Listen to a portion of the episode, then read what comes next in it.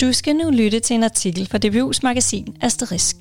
Den handler om den læring, der i stigende grad sniger sig ind i familien, fordi forældre opfordres af dagtilbuddene til at udføre forskellige typer læringsaktiviteter med deres børn i hjemmet. Men familierne har meget forskellige vilkår og derfor også forskellige muligheder for at gribe og udføre hjemmelæringen. Artiklen hedder "Hvad har du lært dit barn i dag?" Den er skrevet og indtalt af mig, Mathilde Weiersø. Jeg er redaktør for Asterisk, og artiklen kommer her.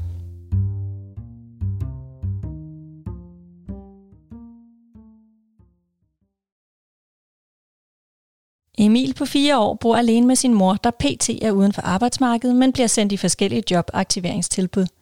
Emil er sprogligt udfordret, og han opleves af pædagogerne som larmende og grænseoverskridende overfor de andre børn i børnehaven. Pædagogerne mener, at det er fordi moren ikke er tydelig nok og ikke formår at sætte grænser derhjemme, så de beder hende derfor arbejde med at ændre adfærd over for drengen. Samtidig skal hun træne Emils sprog, blandt andet gennem dialogisk læsning. Kommunens socialrådgiver er også indblandet i Emils mistrivsel, som er blevet til en børnesag i forvaltningen. De fortæller moren, at det er vigtigt, at hun forsøger at skabe mere harmoni i hjemmet. Eksemplet med Emil og hans mor stammer fra Pernille Juhls forskning, der kredser om forholdet mellem dagtilbud og hjem. Pernille Juhl er Ph.D. og lektor i pædagogisk psykologi på Roskilde Universitet. Mere specifikt er hun i et nyt forskningsprojekt optaget af hjemmelæring.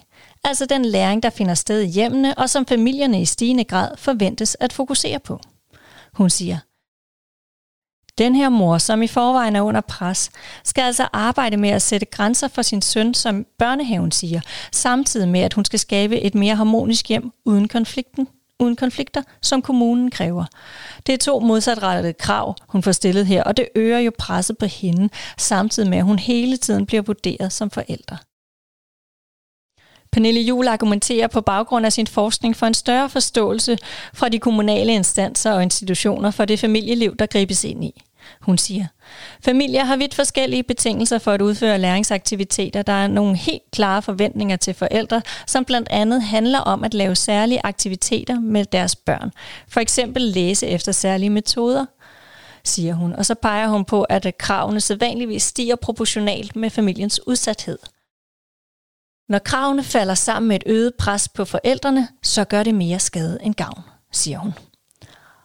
Også den styrkede pædagogiske læreplan fremhæver hjemmelæring, men materialet tager ikke højde for, hvor forskellige vilkår familier har, pointerer Pernille Juhl, der vurderer, at materialet primært er henvendt til middelklassehjem med en god portion overskud i hverdagen.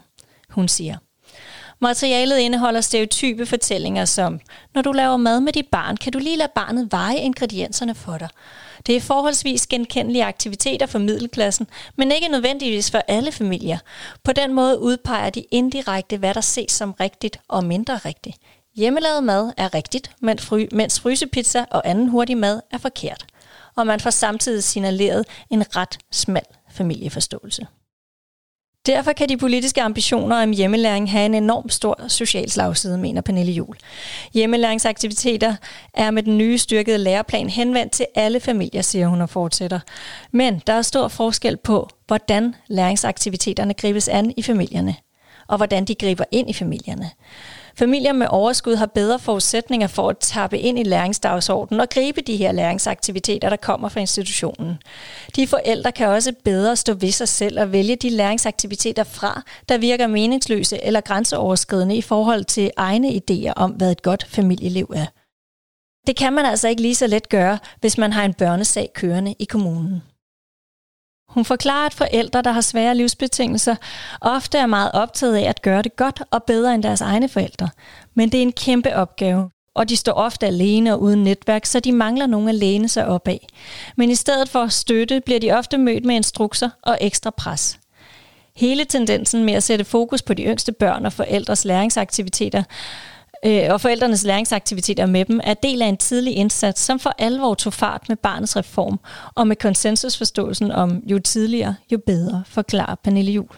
Hun siger: "De nye nøgleord blev tidlig opsporing og tidlig indsats, herunder dogmet om, at de første 1000 dage er altafgørende for et barns fremtid. Derefter fulgte flere pædagogiske værktøjer, flere evalueringer og en hel masse data. Det massive fokus på tidlig indsats i form af opfordringer til forældre om at udføre læringsaktiviteter med deres små børn, er også et udtryk for det, forskerne kalder forældredeterminisme. Begrebet dækker over det forhold, at forældre udpeges som ekstremt afgørende for børnenes ve og vel og for deres succes i livet på den lange bane. Hvis vi sammenligner dagligdagen og vilkårene for Emil og hans mor med hverdagen i velbjergede, ressourcestærke familier i Nordsjælland, så står uligheden knivskarpt frem. Her kunne samtalen omkring middagsbordet ubesværet indbefatte læringssekvenser som: hvor mange ærter har du på tallerkenen, Karl Alfred? Og hvor mange har far? Hvor mange ærter har I så til sammen? Krydsord og sudokuhæfte er med på sommerferien. Skærmtiden er nøje kontrolleret, og indholdet skal helst være lærerigt. Der står en globus på børneværelset, og verdenskortet hænger på væggen ved siden af alfabetplakaten. Læring sniges ind overalt i de her privilegerede hjem, der er rige på både uddannelse, tid og ressourcer, lyder det fra Dil Bak, der er lektor i pædagogisk antropologi på DPU Aarhus Universitet. Hun har i mange år været optaget af såkaldte overskudsfamilier i Nordsjælland, og disse familietyper var også omdrejningspunktet for hendes Ph.D.-afhandling for godt 10 år siden. Men de senere år har hun vendt blikket mod familier i Vestjylland, som af pædagogerne i den institution, hun besøgte, blev beskrevet som jævne folk. Det gjorde hun for at få indblik i en helt anden type familie, og blandt andet for at blive klogere på, hvilke former for hjemmelæring, der foregår på de kanter. Det giver hende nu en mulighed for at sammenligne familier fra to vidt forskellige socioøkonomiske lag i samfundet. Dil Bak henter teoretisk inspiration hos den amerikanske sociolog Annette Lareau, der i 2003 skrev bogen Unequal Childhoods. Måderne familierne griber læringsaktiviteter an på har rod i forskellige opdragelsesstile, som igen er betinget af social og kulturel klasse. I sin forskning fandt Lareau frem til, at middelklassen og de øverste lag i samfundet i høj grad samstemte deres opdragelse med skolen. Det vil sige, at de for eksempel lavede en masse faglige aktiviteter derhjemme og dyrkede anerkendende fritidsaktiviteter, mens arbejderklassen og de fattige i højere grad lod skolen tage sig af det faglige aktiviteter og baserede børnenes opvækst på en opdragelsesform, som Lareau kalder naturlig vækst. Den norske sociolog Helene Aarseth viser imidlertid i sin forskning, at man også inden for de øverste lag, den øvre middelklasse og eliten, finder forskellige læringskulturer, og at samstemt kultivering kan udføres på to forskellige måder. Kultureliten er præget af lyst til læring, mens den økonomiske elite er præget af det, Aarseth kalder for fit for fight læringsstil, som er mere pligt- eller konkurrenceorienteret. Det interessante er, at den sidstnævnte læringskultur også finder sted i arbejderklassen, pointerer Dil Bak og uddyber. Forældre, der selv har klaret sig dårligt i skolen, eller aldrig fik den uddannelse, de nu kan se, ville have været en god idé, kan være meget optaget af, om deres børn klarer sig godt i skolen. Det kan fx være, at de træner regnestykker, tabeller og stavning fra en tidlig alder. I sin forskning i danske familier blev Dil Bak dog hurtigt klar over, at inddelingen af familier efter socialklasse og læringsstile er endnu mere kompleks, end hvad både Lareau og Aarseth har fremanalyseret i henholdsvis USA og Norge. Både blandt de familier, Dil Bak fulgte i Vestjylland og dem, hun fulgte i Nordsjælland i sin tid, fandt hun en læringsstil, der havde elementer af naturlig væksttænkning og lyst til læring. Blandt de forældre, hun interviewede, hæftede hun sig ved udsagn som: vi pæser ikke. Vi dyrker kun det faglige, hvis børnene selv har lyst. Han elsker tal og bogstaver. Det er ikke noget, vi har fremelsket. Vi lader børn være børn, og vi lader det ske af sig selv. Der var dog stor forskel på udøvelsen af læringsaktiviteter i praksis, afhængig af om de blev udført i de privilegerede overskudsfamilier i Nordsjælland eller i de mere jævne familier i Vestjylland. I de nordsjællandske familier gjorde forældrene meget ud af at betone, at de fulgte børnenes egen lyst til læring. Men det var sjovt nok altid de rigtige ting, der optog børnene. En mor udtalte for eksempel, at hendes søn elskede at se programmer på Discovery, fortæller Dil Bak. Dermed syntes problemerne med manglende lyst til læring ikke at give anledning til konflikter i de nordsjællandske familier. Og hvis lysten udeblev, så var forældrene klar med strategier for, hvordan Clara Sofia og Konrad alligevel kunne få lyst til at lære det, de nu skulle derhjemme. Forældrene i Nordsjælland gav ikke så let op, fortæller Dil Bak og fortsætter. De havde gennemtænkte strategier for, hvordan de kunne manipulere deres børn til tilsyneladende at bevare motivationen for specifikke læringsaktiviteter. En mor sagde for eksempel: jeg giver ham altid regnestykker, når han sidder på toilettet. Men i de jævne vestjyllandske familier, der navigerede ud fra læringsstilen naturlig vækst og lyst til læring, var der en større angst for at ødelægge børnenes faglige motivation, hvis man som forældre pressede på. Dil Bak forklarer nærmere. Mange af forældrene i det her område var angste for, at deres barn skulle forbinde skolen med noget dårligt, sådan som de selv havde gjort som børn. Han kan tallene, sagde en mor, men han kan ikke skrive sit navn, for det interesserer ham ikke. Og så stoppede det ligesom der. Også i institutionerne bemærkede Dil Bak en væsentlig forskel i læringsstile i børnehaven i Vestjylland, hvor der var fokus på basal træning af kognitive færdigheder. I de nordsjællandske dagtilbud derimod, så fandt hun en kritisk diskurs om forældre, der var for fagligt ambitiøse på deres børns vegne. Hun uddyber. Pædagogerne i de institutioner havde et ret ambivalent forhold til faglig læring.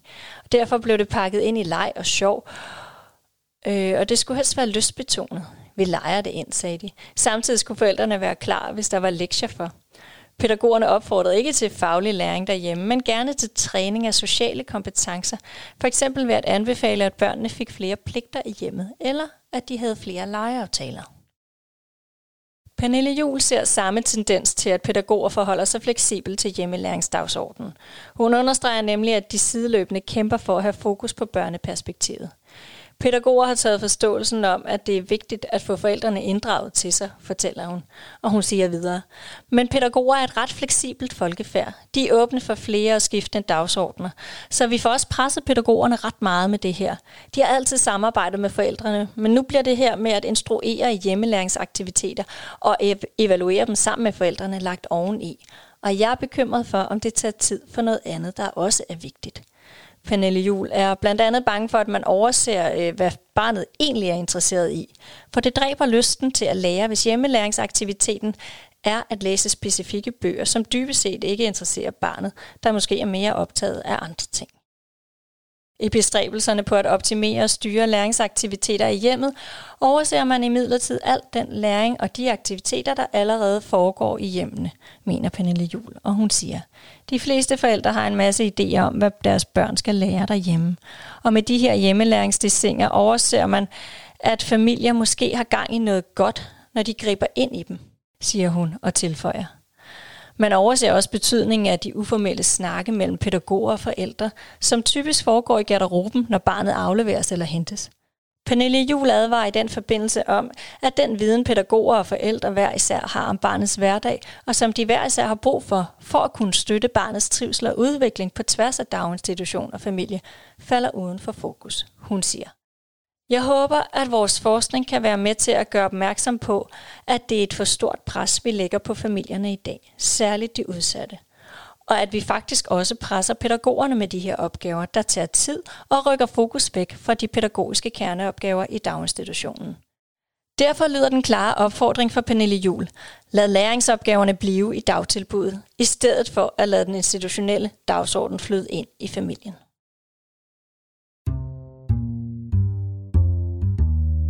Det var artiklen om hjemmelæring, som har indtaget de danske børnefamilier, men på meget forskellig vis. Jeg håber, du blev klogere. Den er skrevet og læst op af mig, Mathilde Weiersø. Tak, fordi du lyttede med. Og hvis du kan lide det, du hører, så del endelig med dine venner og kolleger eller på de sociale medier. Det er ganske gratis at abonnere på Asterisk.